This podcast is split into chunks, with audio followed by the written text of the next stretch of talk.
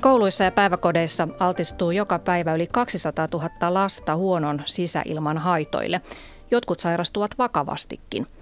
Lasten tyypillinen oireilu on yskää, toistuvia poskiontelon tulehduksia, kuumeilua, silmien kutinaa, hengenahdistusta, väsymystä, lihassärkyjä, neurologisia oireita. Ei siis mitään pikkuvaivoja.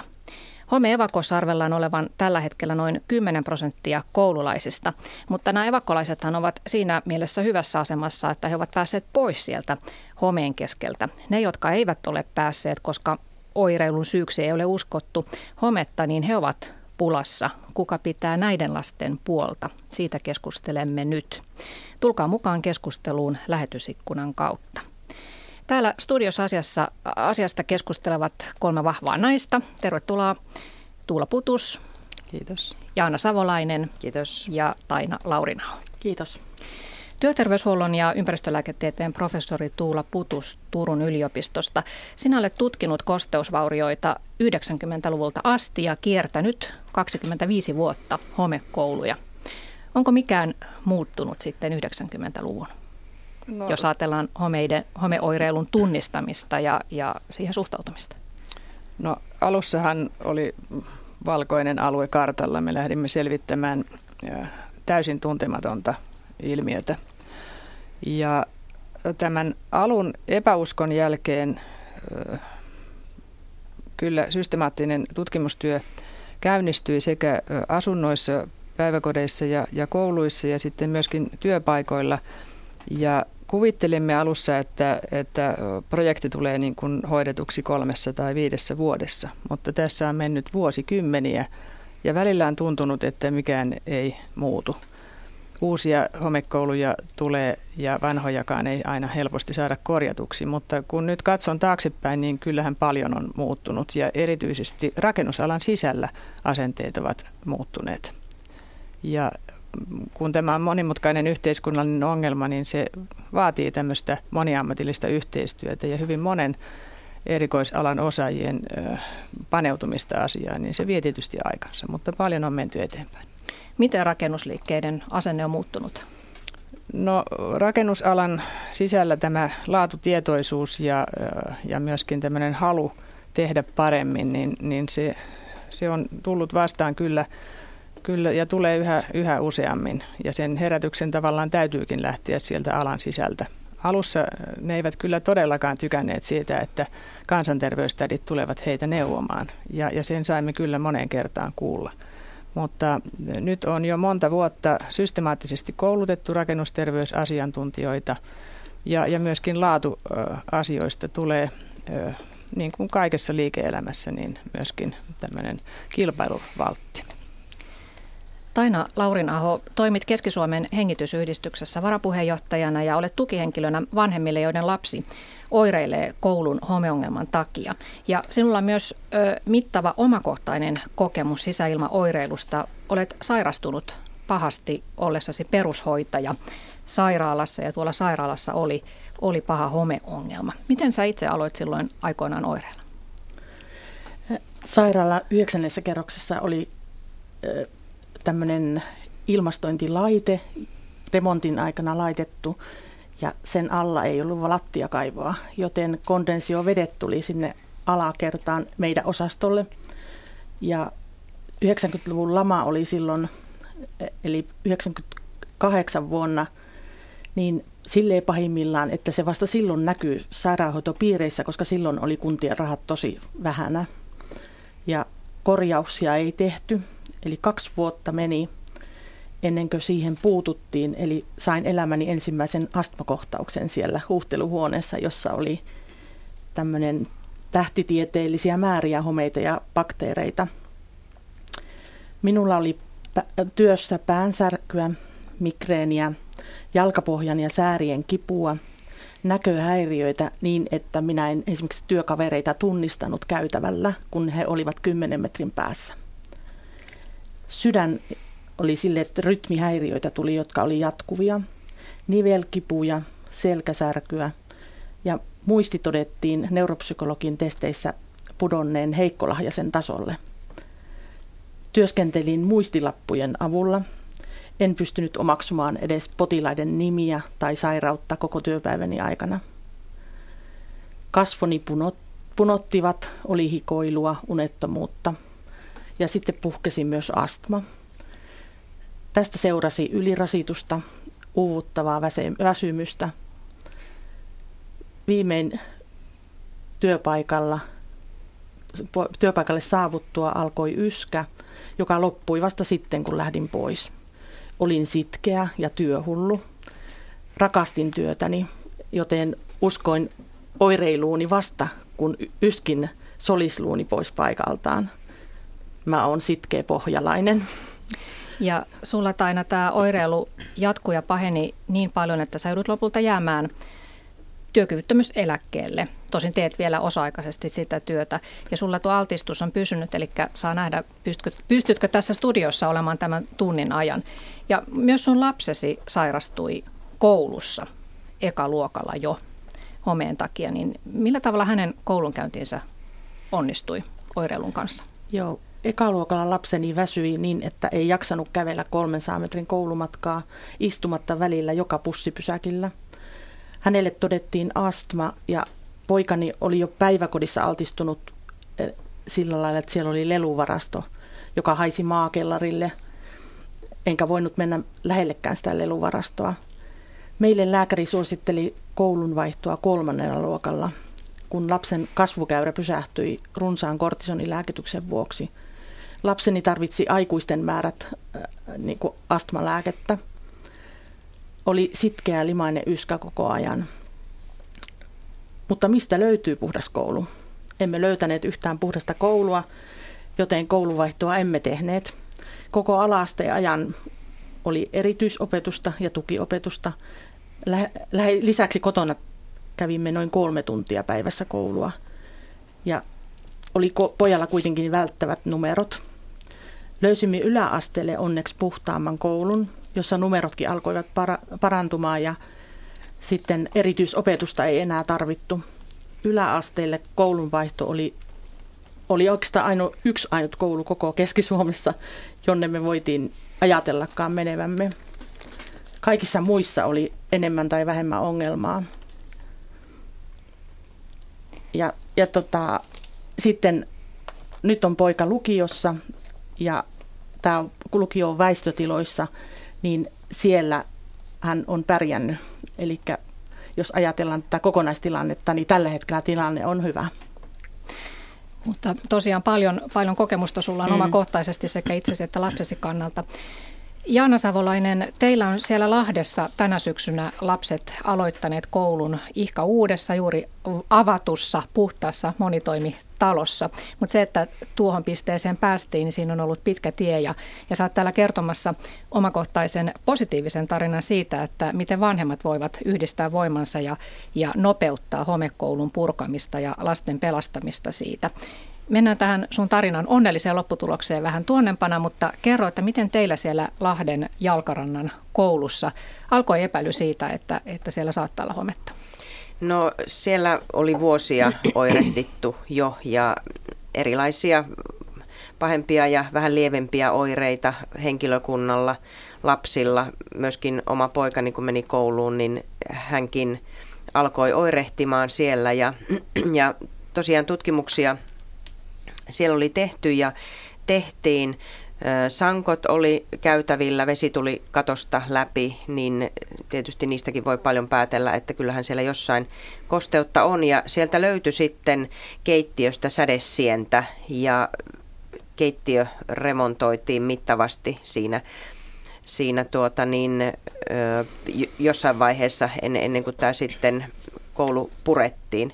Eli siellä oli oli tuota, oire, oirehtimista myöskin tämän keittiöremontin jälkeen, eli, eli lasten ja henkilökunnan oireet ei, ei helpottanut myöskään tämän keittiöremontin jälkeen. Ja oli myös niin, että Lahden kaupunki oli ottanut sen koulun, Jalkarannan koulun sinne korjauslistalle, mutta sitten kun rahat loppuivat, niin sitten ilmoitettiin, että sitä ei nyt korjatakaan.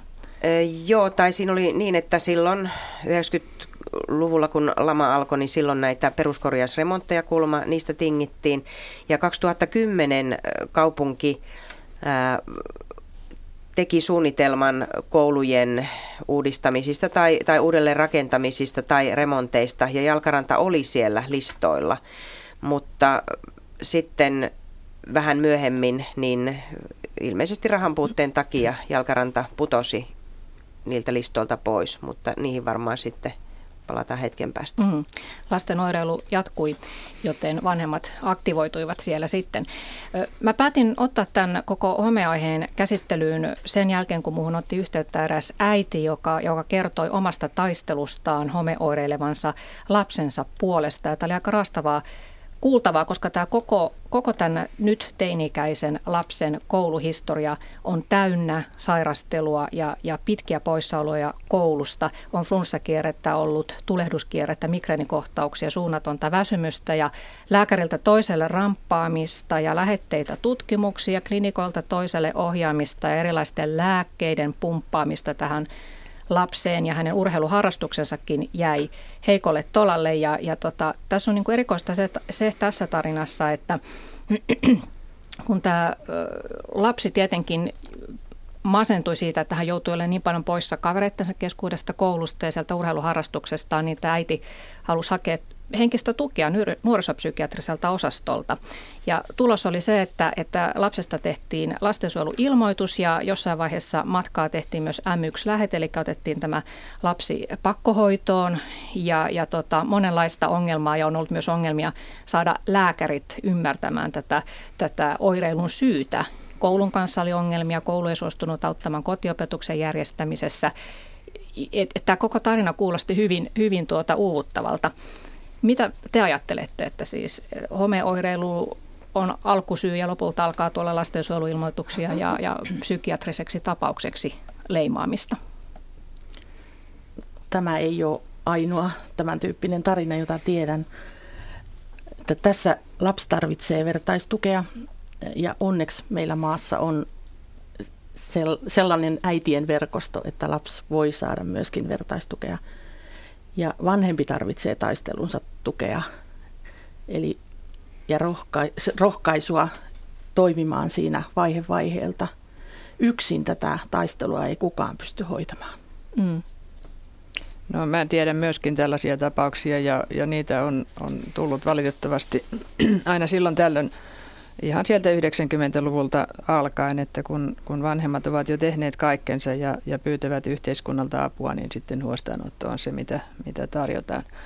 Ja kun meillä on sairaita lapsia, meillähän on kroonisia sairauksia lapsilla, valitettavasti jopa syöpiä ja leukemioita ja astmoja, kroonisia sairauksia, kehityshäiriöitä ja niin edelleen, niin yleensähän me pyritään järjestämään lapsen tarpeiden mukaiset, mahdollisimman normaalin elämän tarjoavat ö, ö, olosuhteet, että lapsi voi oppia, voi käydä koulua, voi viettää mahdollisimman normaalia elämää, niin kyllähän näissä, näissä tuota, sisäilman vuoksi sairastuneille pitäisi olla myöskin tällaisia erityispäiväkoteja ja erityiskouluja, joka olisi suunniteltu erityisesti allergiselle ja, ja yliherkälle lapselle. Tällaisia on Ruotsissa jokaisessa kunnassa. Meillä on Suomessa yksi allergialapsille suunnattu päiväkoti.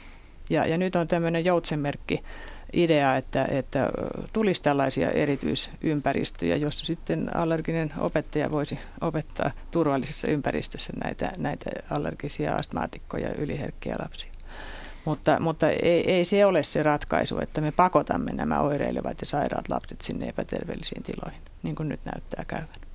Ja tässä on myös se ongelma, että, että jos lapsi ei voi kertakaikkiaan mennä siihen homeeseen koulurakennukseen ja yrittää sitten opiskella kotoa käsin, niin lakihan ei suoranaisesti velvoita koulua auttamaan sen kotiopetuksen järjestämisessä, että koulu voi toki antaa siihen mahdollisuuden, mutta että kaikki on ilmeisesti sitten ihan kunnan hyvän tahtoisuudesta kiinni, että onnistuuko se jouheva kotiopiskelu. Mitä kokemuksia sulla on, Taina Laurinaho, tästä, kun olet toiminut tukihenkilönä? Mä oon nähnyt sellaisia tapauksia, että vanhemmat eivät ole suostuneet siihen, että kotiopetusta nimitetään kotiopetukseksi, vaan he antaa vastuun koululle – ja ihan siis äänekkäästi ilmoittavat, että nyt on koulun tehtävä jotain. Ja sitten kun he oikein sitkeästi yrittää, niin he saa yleensä apua, mutta tiedän tapauksia, että kaksi vuotta menee taistelussa ja lapsen opiskelu jää, esimerkiksi peruskoulussa jää kaksi vuotta niin kuin opiskelematta ja sitten hänelle jää tämä jälkeen, niin kuin pitää niin kuin tenttiä ne, mitä on puuttuu näistä opiskeluista. No noista lastensuojeluilmoituksista ö, soitin opetushallitukseen ja kysyin, että onko joku ohjeistus annettu kouluille, että joku tietty tuntimäärä poissaoloa kun täyttyy, niin tehdään sitten automaattisesti se lastensuojeluilmoitus, vaikka vanhemmat olisivat ilmoittaneet, että lapsi on sairas siitä koulun homeesta, niin tuota, kuulemma mitään tällaista ohjeistusta ei ole annettu, että se perustuu aina harkintaan, mutta sä Taina Laurinaho kerroit, että sä oot huomannut tukihenkilö työssäsi, että näiden lastensuojeluilmoitusten tekeminen on itse asiassa lisääntynyt tässä viime vuosien aikana juuri näistä homepoissaoloista johtuen. Kyllä. Ja minä olen vain murtoosien tapausten kanssa ollut tekemisissä ja tiedän monta Suomessa, jotka toimii tämän tukihenkilönä tällaisille vanhemmille heidän pyynnöstään. Tämä mm, Puhuit myös siitä, että erityisesti jostain syystä yksinhuoltajien lapset Joo, sen, sen on huomannut kyllä kanssa, että, että yhtään tämmöistä pariskuntaa en ole itse ollut auttamassa, mutta olen kuullut kyllä yhden perheen, jossa, jossa tämmöinen lastensuojeluilmoitus oli tehty, vaikka olivat pariskunta. Mutta heidän lapsi oli myös erittäin vaikeasti sairastunut. Tämä on, tämä on erittäin hankala sille perheille, että, että miten he kohtaa sen, sen tilanteen, koska tämä, he aina olettaa, että lastensuojeluilmoitus on vanhemmuuden epäilyä. Mutta lastensuojelu sanoo, ainakin joka palaverissa on sanonut, että tämä ei missään tapauksessa ole sitä. Mutta se, että miten tämä tehtäisiin niin läpinäkyväksi, että jokainen tietäisi, missä mennään. Eli minun mielestä tässä voisi lastensuojelu tulla ulos. Että tehtäisiin avoimemmiksi ne päätökset. Toisaalta mä juttelin erään lastensuojeluviranomaisen kanssa tästä asiasta ja hän sanoi tuota samaa, että, että siinähän on tarkoitus hyvä.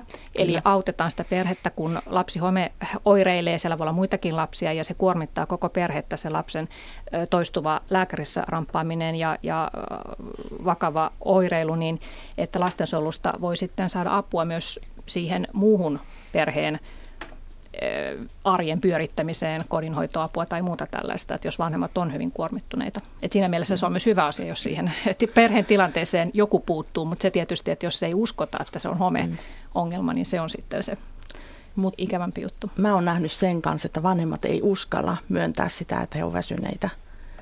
Tässä tilanteessa, kun niin kuin lapsi sairastaa paljon, jos vanhempi ilmoittaa, että hän on väsynyt, hän ei jaksa – niin sitten pelätään niitä toimenpiteitä. Mm. Ja aletaan sitten peitteleen kenties niitä. No näinkin voi ajatella. Mm. No Jaana Savolainen, sä oot tosiaan lahtelainen äiti ja, ja olit tosiaan silloin vanhempain yhdistyksessä mukana, kun Jalkarannan koulussa alkoi tulla näitä esille näitä lasten oireilua ja myös sun oma lapsesi oireili. Te vanhemmat ette jääneet avuttomina seuraamaan tämän tilanteen pahentumista, vaan tartuitte toimeen. Kyllä.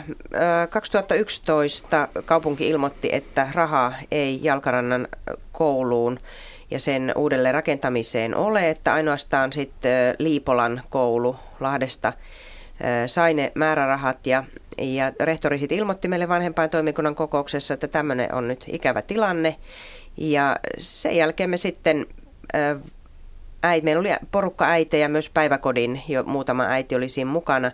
Me kokonnuttiin ja alettiin sitten miettiä, että voitaisiko me tässä jotain tehdä itse tälle asialle. Ja tota, eri vaihtoehtoja sitten pohdittiin ja, ja tota, sitten tultiin siihen tulokseen, että, että nyt sitten yritetään saada ihan oikeita faktaa esille oireista, lasten oireista, että minkälaista oireita, minkälaisia oireita siellä on ja mitenkä paljon. Ja sitten kaksi äitiä teki oirekyselyn, joka jaettiin lapsille kotiin ja sieltä sitten, sieltä sitten selvisi, että 73 prosenttia lapsista oirehti kuka milläkin tavalla. Oli, oli vaikeita oireita, oli lievempiä oireita ja sieltä selvisi myös, myös se, että koulun tietyissä osissa oirehdittiin, tietyssä siivessä oirehdittiin enempi ja jossain toisessa vähempi. Ja toki tietysti aina sitten on ihmisten välisiä eroja näissä oirehtimiset, jotkut ei oirehdi, ja, mutta että näin paljon oli näitä, näitä oirehtioita. Ja kun me saatiin tämä kyselyn analysoitua ja yhteenvedettyä, niin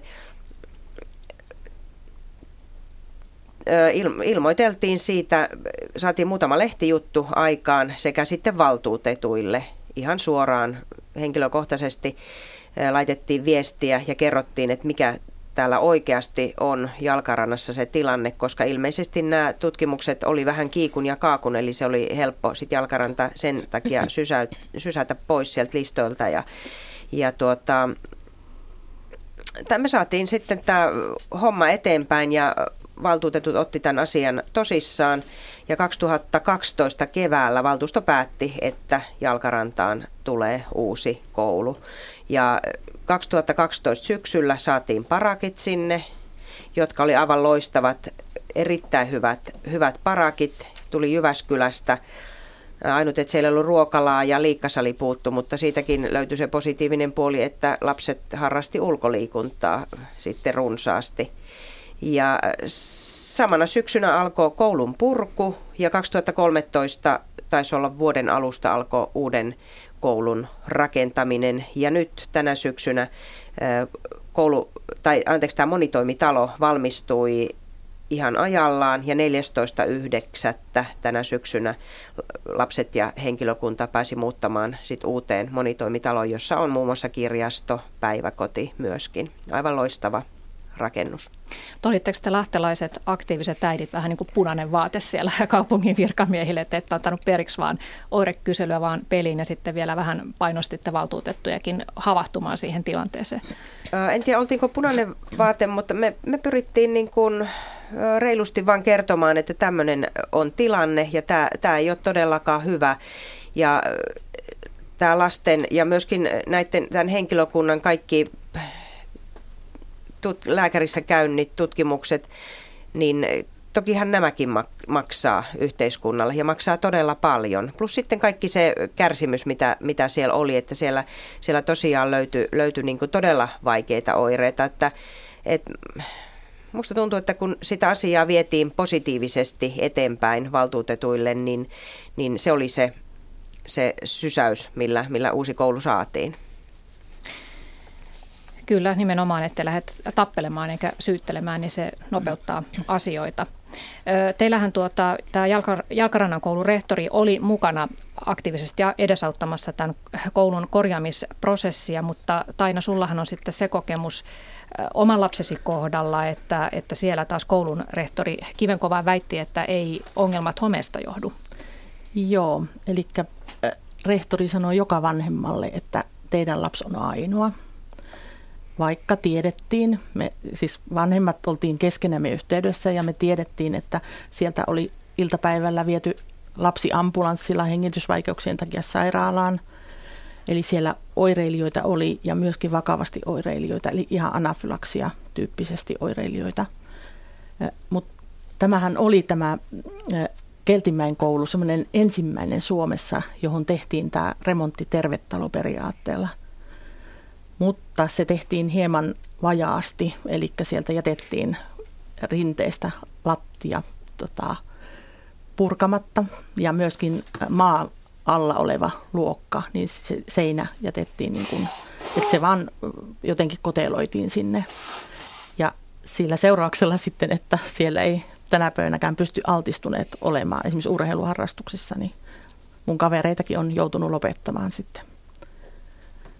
Tässä itse asiassa eräs kuuntelija Minna nimeltään kommentoi, että juuri vähän näihin korjaamisasioihin, että uskomatonta toimintaa rakennusliikkeeltä korjataan jälkeenkäteen, jälkikäteen, joka ei aina edes onnistu, rakennetaan ilman suojia sadesäillä niin, että villat auki ynnä muuta, valvontaa tarvittaisiin ja kunnon säädöksiä. Kuinka tuttua tarinaa tämä, tämä on Tuula Putu sinulle, että, että tehdään vähän huolimattomasti sitten näitä korjauksia ja oireilu jatkuu? Kyllä tätä takavuosina on, on tapahtunut paljon ja, ja valitettavasti tämä kuivaketju ja tämän rakennustyömaan suojaaminen, niin kuin sääsuoja, ei ole vielä ihan joka paikassa käytössä. On, on näitä liian matalaan perustukseen tehtyjä muottilaudotuksia jätetään paikoilleen ja, ja valitettavasti edelleen näkee otsikoita siitä, että märän betonilaatan päälle laitetaan muovimatot ja, ja sitten siitä tulee – tulee ongelmia. Ja, ja näiden hometalkoiden antamien tilaajaohjeiden ja, ja rakennusohjeiden mukaisesti, jos kaikki toimisivat, niin meillä olisi näitä, näitä ainakin uusissa rakennuksissa paljon vähemmän. Mutta näkisin, että, että hirmuisen tärkeää olisi seurata käyttäjien terveyttä tämmöisen korjauksen jälkeen, että onnistuiko se, koska se, se käyttäjän oireilu ja terveys on kuitenkin ihan paras mittari siitä rakennuksen terveellisyydestä ja korjausten onnistumisesta. Tällä hetkellä muuten Ylen A-studio kerää tietoja siitä, että missä kaikkialla homekouluja on Suomessa. Siitähän mitään tarkkaa tilastointia tällä hetkellä ei ole ollut. Ja, ja kuulin, että Terve sisäilmayhdistys tekee omaa tavalla varjotutkimusta, kerää nimettömästi näitä, näitä tuota kouluja. Ja, ja heidän näkemys on se, että he on saanut jo paljon vastauksia, että, että ihmiset eivät uskalla puhua siitä homeesta omalla nimellään. He uskovat, että nimettömänä he saavat enemmän tietoa. Miksi tästä pelätään puhua? Siis kyllä, kyllä rehtorit monesti haluavat viimeisen saakka välttää sitä, sitä ongelman myöntämistä. Ihan, ihan pelätään, että koululta jotenkin niin kuin menee, menee maine. Sitten on, on näitä tilanteita, että, että opetushenkilökunta käyttää hyväkseen vanhempien aktiivisuutta ja, ja painostavat sitten, sitten kunnan päättäjiä näihin korjauksiin, että, että kaikenlaista, kaikenlaista tulee vastaan. Näitä, näitä listoja ja, ja kysymyksiä siitä, että mitkä koulut ovat näitä ongelmakouluja, niin niitähän Niitä kyselyjä on tehty säännöllisesti parin vuoden välein ja kyllä tämmöinen luettelo on olemassa Terveyden ja hyvinvoinnin laitoksen hallussa. Mä en itse ole ihan vakuuttunut siitä, että onko tämä, tämän luettelon julkistaminen hyvä asia pikemminkin se voi johtaa sitten siihen, että rehtorit eivät halua enää vastata tällaisiin kyselyihin, jos se, jos se päätyy sitten nettisivuille. Mutta tällainen lista on olemassa ja, ja niitä on, on useammalta vuodelta. Taina Laurinaho, miten sä ohjeistaisit vanhempia, jotka nyt on tällä hetkellä siinä tilanteessa, että tietävät, että lapsi oireilee koulussa, voivat aina kotona paremmin ja he haluaisivat pelastaa lapsen elinikäiseltä altistukselta. Mitä he voivat tehdä? Vanhempien tulee olla aina yhden askeleen edellä viranomaisia estääkseen nämä lastensuojeluilmoitukset. Eli esimerkiksi täytyy tarkastaa, onko terveystarkastaja tehnyt sen lakisääteisen ta- tarkastuksen, joka joka kouluun pitää olla tehtynä.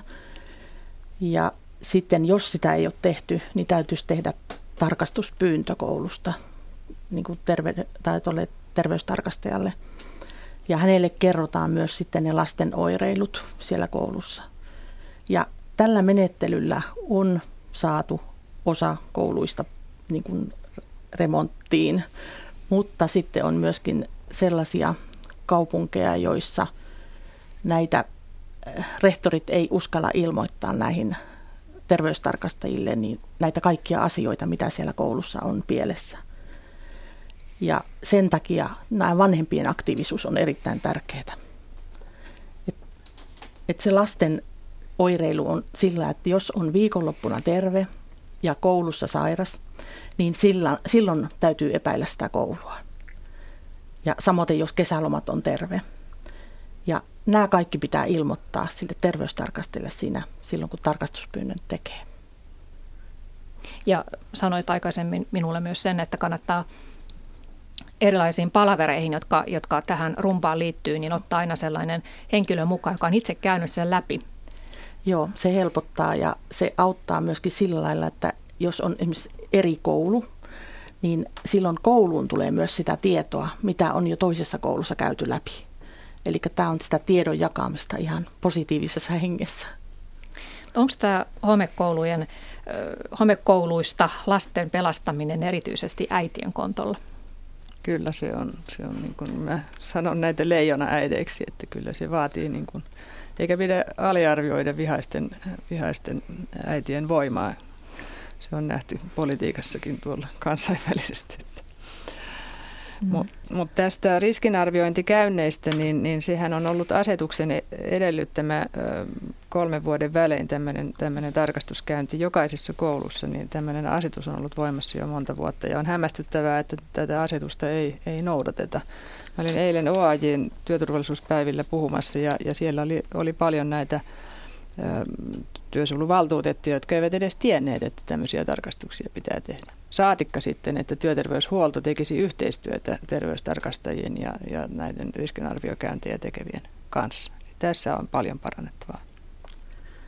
Sitten mä oon huomannut semmoisen, että kouluterveydenhuolto ei kirjaa näitä oireita, eli ne ei luettele niitä niin kuin vaikka nimettömänä, että minkälaisia oireita lapsilla on, vaikka vanhemmat vie kouluterveydenhuoltoon sen tiedon.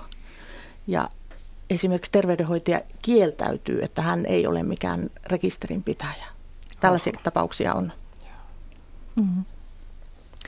Jos puhutaan sitä hetki siitä, että, että kun tähän väijämättä tähän lapsen oireiluun liittyy myös sitten lääkäri ja hoitajakunta, niin mikä käsitys teillä on siitä, että miten lääkärit nykyään asennoituvat vanhemman epäilyyn siitä, että lapsi oireilee nimenomaan homeen takia? No tässä suhteessa niin, niin asia jakaa lääkärikuntaa aika voimakkaasti valitettavasti ja, ja tuota, on, on paljon lastenlääkäreitä, allergologeja, jotka ovat erittäin hyvin perehtyneet tähän, tähän asiaan ja, ja heidän vastaanotoilleen on tietysti sitten pitkät jonot. Työterveyshuollossa on ihan sama tilanne, että, että on, on henkilöitä, jotka ottavat asian hyvin vakavasti ja esimerkiksi saattavat opettajalle sanoa, että nyt on paras, että vaihdat koulua tai, tai vaihdat kuntaa, että täällä ei ole yhtään terve, terveellistä koulua, jossa oireileva opettaja pystyisi olemaan. Ja, ja sitten on henkilöitä, jotka, lääkäreitä, jotka ovat sitä mieltä, että, että kyllä niihin oireisiin tottuu, eikä se ole vaarallista, että vaikka sitä nyt altistuu työuran aikana, että, että, että sinne vaan, että kyllä, siihen, kyllä siihen tottuu. Hmm.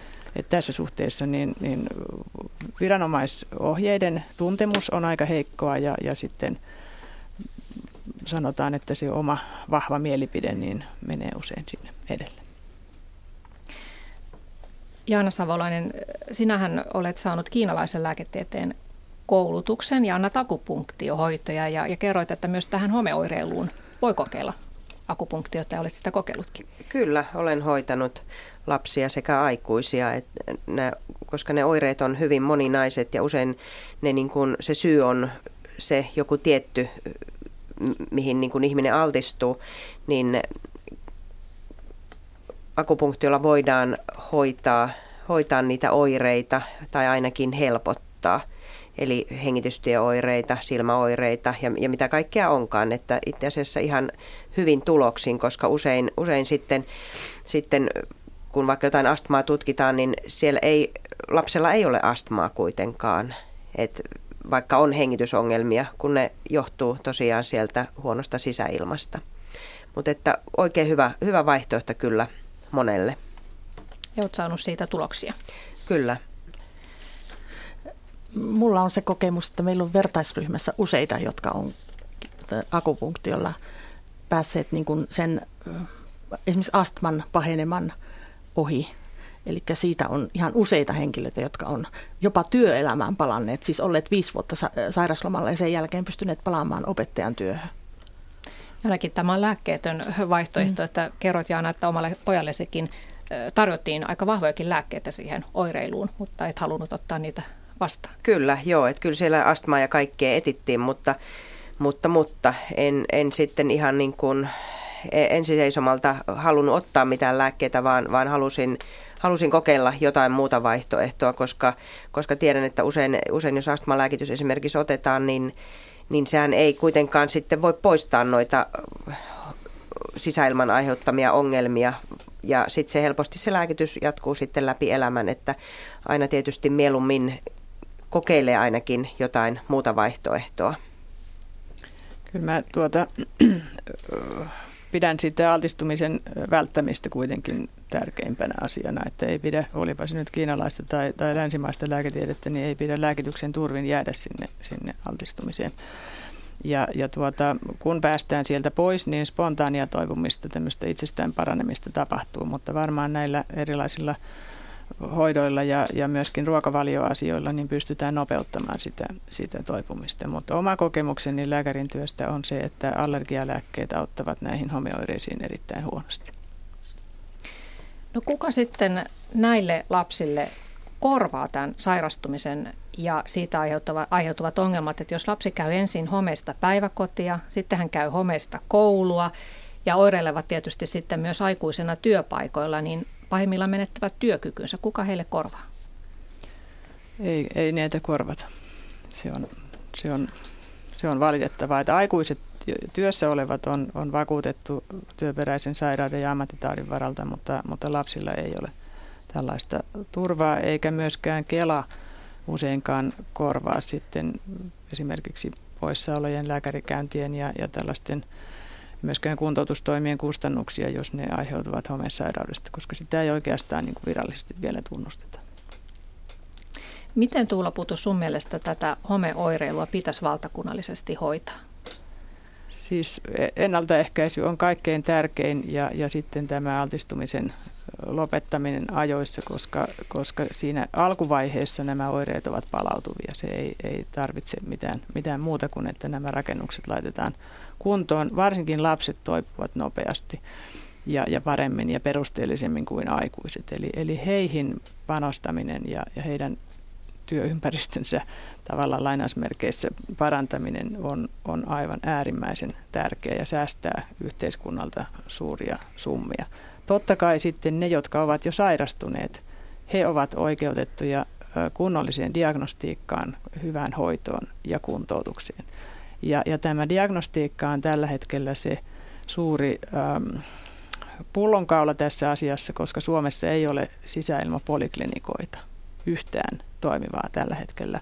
Ja, ja näitä sisäilmapoliklinikoita tulisi saada kaikkiin suuriin sairaaloihin niin, että myöskin nämä lapset ja nuoret ja työelämän ulkopuolella olevat saisivat kunnollista diagnostiikkaa. Tämä on ehdottoman iso ö, puute tällä hetkellä. Meidän, meidän, se täytyy lähteä siitä, että, että tämä ongelma tunnustetaan, että sen olemassaolo tunnistetaan ja, ja tunnustetaan, että tämä on ihan oikea sairaus eikä mikään keksitty juttu.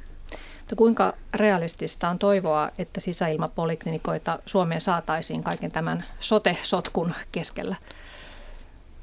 Minä harrastan epärealismia tässä asiassa, eli, eli näitä aloitteita on tehty 90-luvulta lähtien ja, ja niitä poliklinikoita on ollut. Esimerkiksi Kuopion yliopistollisessa sairaalassa, allergiasairaalassa on ollut. Ja en, en näe mitään, mitään hallinnollista enkä mitään muutakaan estettä, miksi näitä ei voisi yliopistosairaaloiden ja suurten keskussairaaloiden yhteydessä olla, koska äh, rahanhan tämä ei voi äh, kilpistyä, koska nämä potilaat kiertävät nyt erikoisalalta toiselle.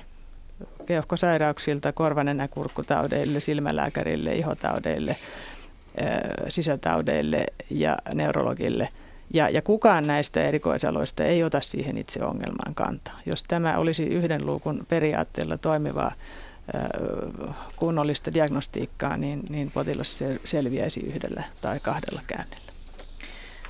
Otan tähän väliin vähän kuuntelija kommentteja tuolta lähetysikkunasta tällainen kommentti, että vasta kun tyttäreni oli viimeistä kevättä Korson yläasteella, sain kuulla televisio-ohjelmasta, että koulussa oli vuosia taisteltu homeongelman kanssa. Meille vanhemmille ei oltu tiedotettu mitään suoraan koulusta. Eipä ihme, että tyttärellä oli jatkuva nuha tiedotusongelmat, varmasti Kyllä. tuttuja. Kyllä. Sitten Pietari kirjoittaa, että kävin Berliinissä huoneistossa, jossa oli hometta. Asukkaat olivat asuneet siinä vuosia. Sanoivat pesevänsä homeen silloin tällöin pois. Tämä ei ollut ainoa homeasunto. Nämä perheet eivät sairastu. Miksi? Miksi Suomessa sairastutaan eikä muualla? Joo, Tuula Puuttos, sinä. Kyllä, kyllä, ulkomailla sairastutaan ja, ja myöskin Keski-Euroopassa sairastutaan ja, ja Etelä-Euroopassa, Italiassa, Espanjassa Tämä on myytti, ettei ulkomailla sairastuttaisi. Ja, jos he eivät oireille mitenkään, pyyhkivät vaan no, välillä pois. Siis tämä kuuluu italian, italialaisen perheen mennä viikko siivoukseen, että otetaan rättiin kloria ja pyyhitään se vihreä kasvusto pois. Mutta, mutta kyllä, kyllä siis tarinoita liikkuu, että kaikki tupakoitsijatkaan eivät sairastu. Eli, eli sehän ei todista mitään, että on yksittäisiä henkilöitä, jotka eivät ole vielä huomanneet oireilussaan tai voinnissaan mitään erikoista. Mutta epidemiologisissa tutkimuksissa kyllä on kansainvälistä tutkimusta runsaasti, siis tuhat määrin raportteja monista kymmenistä Euroopan maista ja, ja Pohjois-Amerikan, Yhdysvalloista, Kanadasta, myöskin ö, lämpimistä maista, tropiikista, ö, kaukoidästä. Ei tämä ole mikään suomalainen ilmiö. Joo, me ollaan tuolla vertaisryhmässä huomattu sellainen asia, että, että suurin osa sairastuneista on sairastunut sen jälkeen, kun remontti on tehty. Eli sitten sairastutaan vasta vakavasti. Että et tämmöinen havainto on ollut, että onko 90-luvun jälkeen käytettiin joka homeremontissa homeenestoaineita sisätiloissa. Ja nythän niitä ei, ei käytetä, käytetään hapetinta tällä hetkellä. Mä oon ainakin käsittänyt näin. Kyllä, niitä käytetään valitettavasti. Siis sisämaaleissakin on homeenestoaineita ja biosideja, että ei, ei, se, ei se ihan ole, ole näin valitettavasti. Mutta nämä on niin suuria myrkkyjä, että ne on pahempia kuin nämä homeen tuottamat myrkyt. Et, et se, että et sisätila on niin myrkyllinen, niin se ei ole kyllä hyvä asia. Mutta jos ajatellaan nyt tätä pidempää perspektiiviä, että tuntuu siltä, että tähän asti on ikään kuin sammuteltu pensaspaloja ja, ja nyt on joku iso roihu syttynyt näissä kouluasioissa, että tämä on nyt valtavasti tapetilla tämä homekouluasia ja niitä putkattelee kunnassa, niin kuin Lahdessakin teillä on monta homekoulua jo paljastunut, niin tota, sä kerroit Tuula Putus, että kun sä tosiaan 25 vuotta kiertänyt homekouluja ja sä oot oppinut jo näkemään suunnilleen päältä päin, että missä niitä, minkälaisissa rakennuksissa hometta tyypillisesti esiintyy. Niin, tyyppi, tyyppiviat on tietyn ikäisissä rakennuksissa jo usein ulospäin näkyvissä, mutta, mutta tietysti uusien koulujen ongelmia nyt ei pysty varmasti vielä päältä käsin sanomaan, että mikä se, mikä se yleisin syy on. Ö, mutta Minkälaiset on ne tyyppiviat, mitkä sä näet heti ka- ensi vilkaisulla? Näitä tietysti pitäisi kysyä rakennusalan alan insinööreiltä ja, ja osaajilta, mutta heidän mukanaan, kun olen kiertänyt, niin, ja, ja kuntien kiinteistöisäntien kanssa olen keskustellut, niin, niin ehkä se 70-luvun rakennuksen tyyppiongelma on, on että, että näitä mm, tuuletusrakoja puuttuu sieltä tiiliseinistä, on tehty liian matalaan perustukseen, on muottilaudotuksia jätetty, tasakatto, joka vuotaa, ikkunapellitykset vuotavat. Rakennuksen ikääntymisen mukana tulee tällaisia vuoto, vuotopaikkoja ja mm, korjauksia lykätään ja on, on lykätty aikaisempina vuosina. Sitten kun tulee hyviä vuosia, niin ne, ne unohtuu kuitenkin tehdä, että ilmanvaihtojärjestelmät on nuohoamatta, puhdistamatta, suodattimia ei vaihdeta tarpeeksi usein ja, ja tämä lista on, on aika loputon. 60- ja 50-luvun rakennuksissa on, on erityyppisiä ongelmia, mutta sielläkin nämä alapohjaongelmat on, on yleisiä myöskin kellaritiloja on, on tuota, saattanut olla luokkahuone käytössä ja, ja niin edelleen. Ylipäätään kosteuden hallinta, olipa se sitten pesutiloissa tai sitten maaperäkosteuden nousu sinne rakenteisiin, se on se, on se perimmäinen paha ja, ja monessa, useimmissa rakennuksissa on monta vikaa. Ja tämän kruunaa sitten riittämätön tai, tai ei toivotulla tavalla toimiva ilmanvaihto, jossa on, on likaiset suodattimet. Ilmanvaihto tosiaan on iso ongelma. Tässä eräs kuuntelija nimimerkillä homeastmaatikko kirjoittaa, että koulujen ilmanvaihto on suljettu nytkin säästösyistä kesäksi. Kun sää oli kostea ja viileä, moni kohtuullisessakin kunnossa ollut koulu on nyt pilalla. Ilmanvaihto suljetaan tai minimoidaan myös öiksi ja viikonlopuiksi, kuten monessa muussakin rakennuksessa. Joo. Tätä on niin kuin siis homma. Että se... Energiansäästön nimissä ei pidä ilmanvaihtoa sulkea.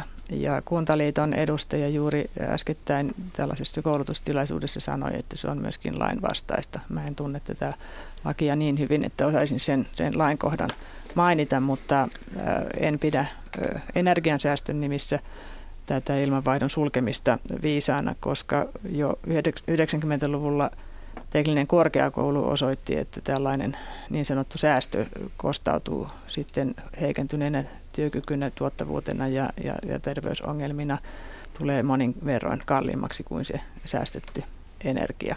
Ja, ja kun tämä tekniikka on olemassa, tämmöinen yksinkertainen lämmön vaihdin sinne ilmanvaihtojärjestelmään, eli poistoilmasta otetaan se lämpö talteen, niin ei tällaista toimenpidettä tarvita. No miten näitä kouluja sitten ja ylipäätään rakennuksia pitäisi tutkia? Yleinen linja näyttää olevan se, että jos syntyy se homeepäily, terveystarkastaja käy tekemässä kosteusmittauksia ja jos mitään hälyttävää ei näytä mittauksissa, niin sitten ei tehdä mitään. Ja tuota, tai sitten jos jossakin kohtaa koulua löytyy jotakin, niin sitten tehdään sille kohdalle jota, jonkinlainen korjaustoimenpide, mutta ei välttämättä tutkita kunnolla koko, koko taloa. Ja sä kerroit aina, Lauri Noho, esimerkin Palokan koulusta siellä Keski-Suomessa, että se rempattiin peräti kuusi kertaa. Joo, ja sitten se jyrättiin maan tasalle ja rakennettiin uusi koulu. Ja nyt se koulu kyllä toimii, eli siellä on pystynyt olemaan myöskin nämä sairastuneet lapset. Mutta aika pitkään niin kun venytettiin sitä lopullista purkamista. Joo, ja sinne meni varmaan kolmen koulun rahat. Mm. Joo, tätä tapahtuu paljon ja, ja tiedän myöskin Lahden kaupungista näitä kouluja, joita on niin sanotusti tiivistyskorjattu toistuvasti jopa 12 vuoden ajan. Ja, ja tavallaan niin kuin semmoinen näennäiskorjaaminen ja pintaremontti, niin ne, ne rahat on kyllä hukkaan heitettyä mm, vero, verovaroja, että ö, ylipäätään tästä, tästä tuota tiivistyskorjaamisesta pitäisi päästä nyt lopultakin eroon, kun se on osoitettu rakennus alan ihmisten tekemissä omissa tutkimuksissa, että ne epäonnistuvat lähes aina. Eli, eli se vaurioitunut materiaali pitää poistaa ja vaihtaa uusiin, tai sitten rakennetaan uusi koulu. Ja olen ministeriössä ollessani 2000-luvun, tai 2005-2006 ehdottanut, että, että tulisi kunnille tämmöiset purkukriteerit, eli, eli annettaisiin niin yleisohjeet siitä, että minkälaisia koulurakennuksia ei kannata edes yrittää korjata, mutta tällaisia ei ole vieläkään olemassa. Eli, eli tavallaan kantapään kautta kussakin kunnassa sitten yritetään ja yritetään ja yritetään ja sitten lopulta kuitenkin päätetään purkaa se pois ja se ei ole kansantaloudellisesti viisasta. Ja sitten, että kun näitä home, homemittauksia tehdään, niin sitten pitäisi vielä ö, mittaukset näyttää asianomaisille. Sä kerroit Jaana Savolainen sieltä Jalkarannan koulusta, että teillekin kävi sitten jälkikäteen ilmi, että tilakeskuksella oli, oli näyttöä siitä homeesta, mutta teille ei näytetty niitä tutkimuksia teille vanhemmille. Kyllä sitten jossain vaiheessa ne paperit näyt, näytettiin, kun siellä pidettiin tiedotustilaisuutta. Ja siellä oli kyllä todella paljon ongelmaa sit loppupelissä Jalkarannan koulussa, että siellä oli myös tasakatto, joka kaadot oli, oli ilmeisesti väärin tehty ja sitten ikkunapellit kaatu niin kuin ikkunaan päin eikä, eikä ulospäin ja, ja sitten, sitten tuota, luokkien näissä vesipisteissä siellä oli hometta ja kyllä se niin kuin, sitten nähtiin niitä papereita siellä tiedotustilaisuudessa, että, että tuota, todella paljon oli kyllä ongelmaa. Nyt teillä lapset on aloittanut uudessa monitoimitalossa, niin onko vielä tullut mitään tietoa siitä, että ovatko oireet pysynyt poissa? Kyllä, kyllä luulen, että oireet on pysynyt poissa, että, että että vuoden verranhan yleensä tämmöisestä uudesta rakennuksesta erittyy erilaisia kemikaaleja, että, että tokihan siellä voi joku vaikka näistäkin vähän vielä oireilla, mutta että sen pitäisi sitten vuoden päästä näyttää se oikea tilanne. Tuula Putos, miten näitä taloja pitäisi tutkia, jotta vältyttäisiin tällaisilta ketju, ketjuremonteilta, jotka eivät sitten loppupeleissä auta mitään? No ainakaan se kosteuden mittaaminen ei yksinään ole riittävä. Se riittää, että se rakenne on joskus ollut märkä ja se mikrobikasvusto on sinne muodostunut, niin sitä, sitä kuivunutta vauriopaikkaahan ei näillä, näillä kosteusmittauksilla ö, löydetä.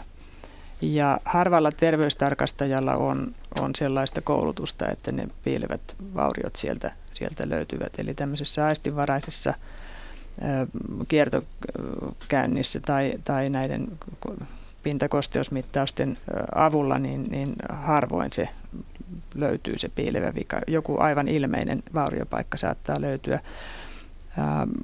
Kyllä se on koulutuksen, erityisen koulutuksen saaneen rakennusterveysasiantuntijan tai tämmöisen kuntotutkimukseen perehtyneen insinöörin asia. Se, se voi maksaa hiukan enemmän, mutta, mutta tämmöinen sanotaan asiantuntijan tekemä tarkastus on kuitenkin, sanotaan, että siinä päästään enemmän eteenpäin. Löytyy, löytyy ne kaikki viat toivottavasti kerralla, ettei korjata yhtä ongelmaa kerrallansa jota sitten ehkä sitten joudutaan paikkaamaan ja, ja äh, hakemaan tätä parempaa ilmanvaihtoa ja, ja, ja niin edelleen. Mutta, mutta kyllä se on ammatti-ihmisten työtä. Joskus sitten tarvitaan apuna myöskin insinöörikoulun käynyttä koiraa. Että kyllä tämä koirakoulun käynyt insinööri on se, mitä, mitä itse olisin ensimmäisenä suosittelemassa. Mutta se vaatii kovaa ammattitaitoa.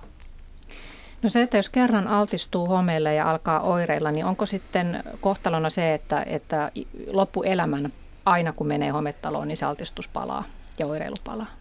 Jos palaa, palaa altistumisolosuhteisiin, niin kyllä elimistö sen, sen muistaa. Se oireilu voi palata lievempänä, mutta että se on tavallaan varoitusmerkki siitä, että nyt, nyt se sama asia on, on uudelleen edessä, jos ei näitä väestöliikkeitä tehdä. Mutta, mutta kuten sanoin, niin siinä, siinä ärsytysvaiheessa ja oireilun alkuvaiheessa niin, niin täydellinen paraneminen on mahdollista ja, ja lapsi ja nuori voi jatkaa ihan täysin normaalia elämää. Jos on syntynyt jo yliherkkyyssairaus ja, ja diagnoosi, niin, niin siitä täysin paraneminen aikuisilla jällä on harvinaista. No Jaana Savolainen ja Taina Laurinaho, kun teidän omat lapset kävivät vuosia homeisessa koulussa ja myös sädesientä sieltä löytyi, niin oletteko te huolissanne, että, että vaikka he ovat nyt päässeet pois homekoulusta, että, että heidän tulevaisuutensakin olisi täynnä oireilua?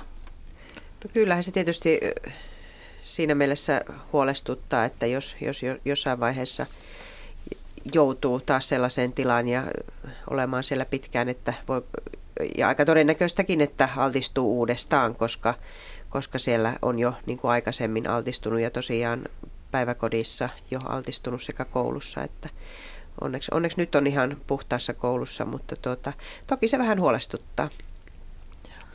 Joo, kyllä se huolestuttaa ja se, että mitenkä opiskelu sitten lukion jälkeen onnistuu, koska monet yliopistot on niin kuin vaurioituneita.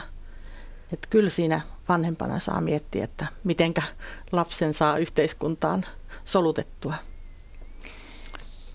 Se vaatii valppautta ja vähän viekkauttakin, mutta kyllä mä olen sitä mieltä, että, että normaali elämä on, on täysin mahdollista. Mutta että jos on lapsena jo, jo herkistynyt, niin kyllä se vaikuttaa esimerkiksi harrastusten valintaan ja ammatin valintaan, että ihan kaikkiin töihin ei sitten kannata, kannata tuota kouluttautua. Mutta kun asian tietää ja tuntee, mistä on kysymys, niin se helpottaa normaalia, normaalin elämän suunnittelemista. Ja, ja tämä koskee tietysti kaikkia sairauksia ja vammoja, mitä ihmiselle elämänvaiheessa saattaa tulla, että, että sitten se pieni rajoitus tai suuri rajoitus täytyy vain ottaa huomioon ja koettaa sitten se muu elämä järjestää sitten sen mukaisesti. Mitä sitten, jos lapsi tai nuori havittelee opettaja-ammatista? Tätä minä juuri ehdotin, että olisi näitä Joutsen merkittyjä päiväkoteja ja kouluja ja allergisille suunnattuja oppilaitoksia, koska kyllä, kyllä herkistyneelle lapselle, joita jatkossakin saattaa tulla vaikka kuinka ponnistelemme, niin, niin tuota, allergisoitunut opettaja voi sitten näitä allergisoituneita oppilaita opettaa turvallisissa tiloissa. Kiitoksia tästä keskustelusta ja toivotaan, että homeasioissa mennään Suomessa eteenpäin ja, ja tuota noin, niin pelastetaan lapsia oireilulta. Kiitoksia. Kiitoksia. Kiitos.